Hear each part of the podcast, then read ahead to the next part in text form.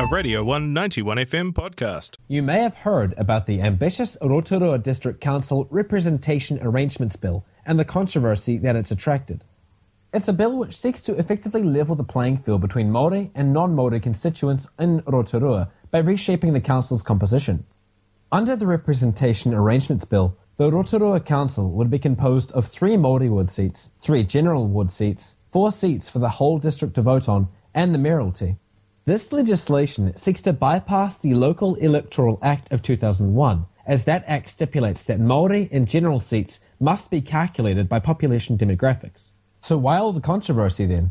Well, shortly after the Rotorua Council's bill passed its first reading in late Paenga-whāwhā April, it was criticised by Attorney General David Parker for breaching the Bill of Rights and for being discriminatory to those on the general roll.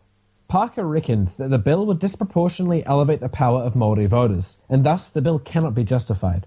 The bill also copped flack from the National Party, with National's Justice spokesperson Paul Goldsmith labelling the Representation Arrangements Bill a constitutional outrage.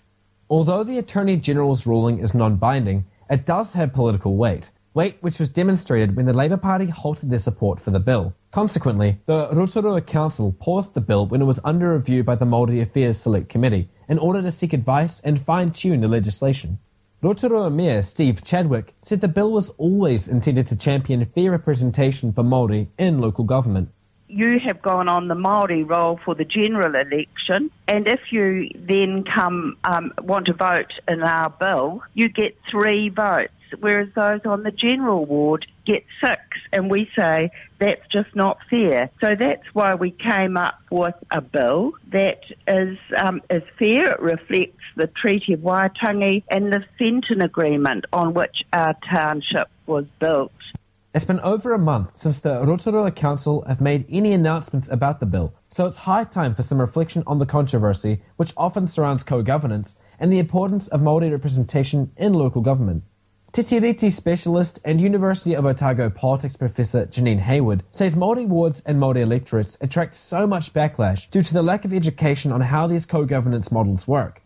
And from the lack of public knowledge comes the claims of separatism and Māori privilege they're not well understood. We have an awful lot of reactionary responses to the ideas about the Māori electorates and the Māori wards, which are based on some pretty fundamental misunderstandings about how they work. So when people are objecting to both the Māori electorates and the Māori wards, it's normally because they believe that those are offering Māori some kind of privilege, is the language that's often used, or that they somehow run up against some really fundamental democratic principles that people hold quite dear. So sometimes people think that it means that Maori are getting an extra vote, but that's really not true in either case, in the case of Maori electorates or Maori wards.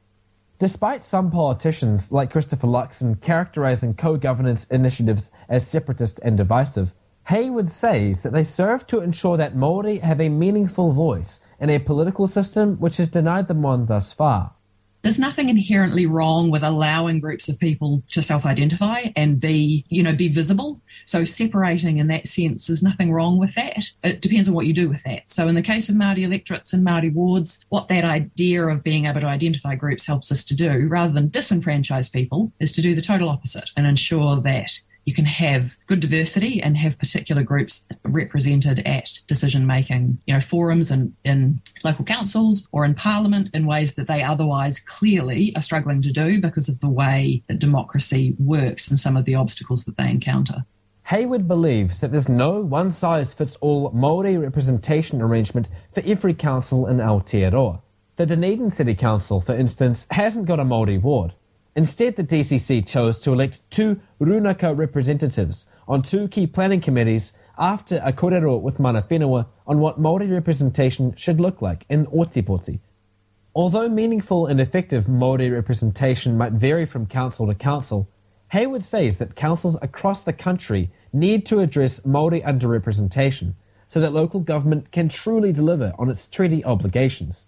I don't think any number of other initiatives can detract from the fact that we have an issue about Māori being underrepresented in local government at the council table where decisions are actually made. So you can have as many other people as you want on other councils through other advisory consultation boards, whatever the other arrangements are. But I still think at, at some point we need to reflect on the actual council representation arrangements and the kinds of councils that those deliver and what we think that ought to reflect about the treaty partnership in Aotearoa New Zealand.